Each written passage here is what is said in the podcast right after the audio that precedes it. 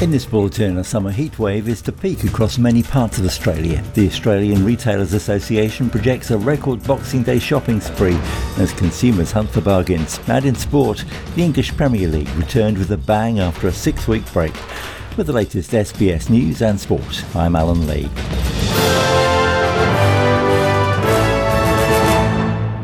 The Bureau of Meteorology has warned a summer heatwave is expected to peak across southern parts of the country, while the Northern Territory sees more heavy rainfall. Heatwave warnings have been issued for Western Australia, South Australia, Victoria, and Tasmania, with temperatures above average. Adelaide is forecast for a maximum of 40 degrees Celsius, while Melbourne is expecting a top of 37 for day two of the Boxing Day test. Canberra will also top 30, and Perth can expect a similar high. Sydney is headed for a top of 28 in the city, with temperatures over 30 in the city's west. Further north, a severe weather warning remains in place for the Northern Territory across parts of the Barkly and Simpson districts. Ex tropical cyclone Ellie is bringing rainfall to some areas, potentially causing flash flooding. Australian shoppers have gone on a record Boxing Day spending spree as consumers are looking to find bargains. The Australian Retailers Association says Australians are expected to spend around $23.5 billion in stores and online.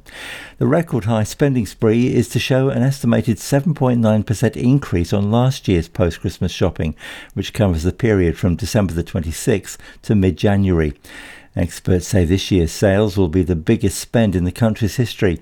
Australians are being warned to spend within their means to avoid entering the new year saddled with debt they can't afford in the face of rising interest rates.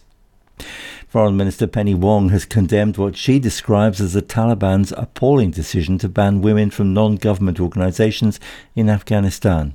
Several international aid groups have suspended in country operations, saying they cannot effectively reach Afghan people in need without women being involved. In a statement on Twitter, Senator Wong says the decision seriously impacts the country's ability to deal with a major humanitarian crisis.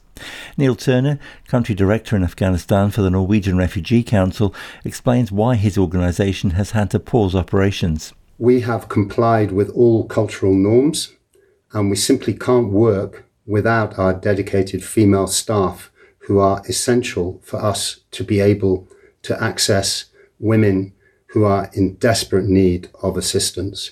The ban was reportedly ordered because women weren't wearing the Islamic headscarf correctly. A 30 year old man has been charged with murder after allegedly driving his car intentionally into a 55 year old man on Christmas Day.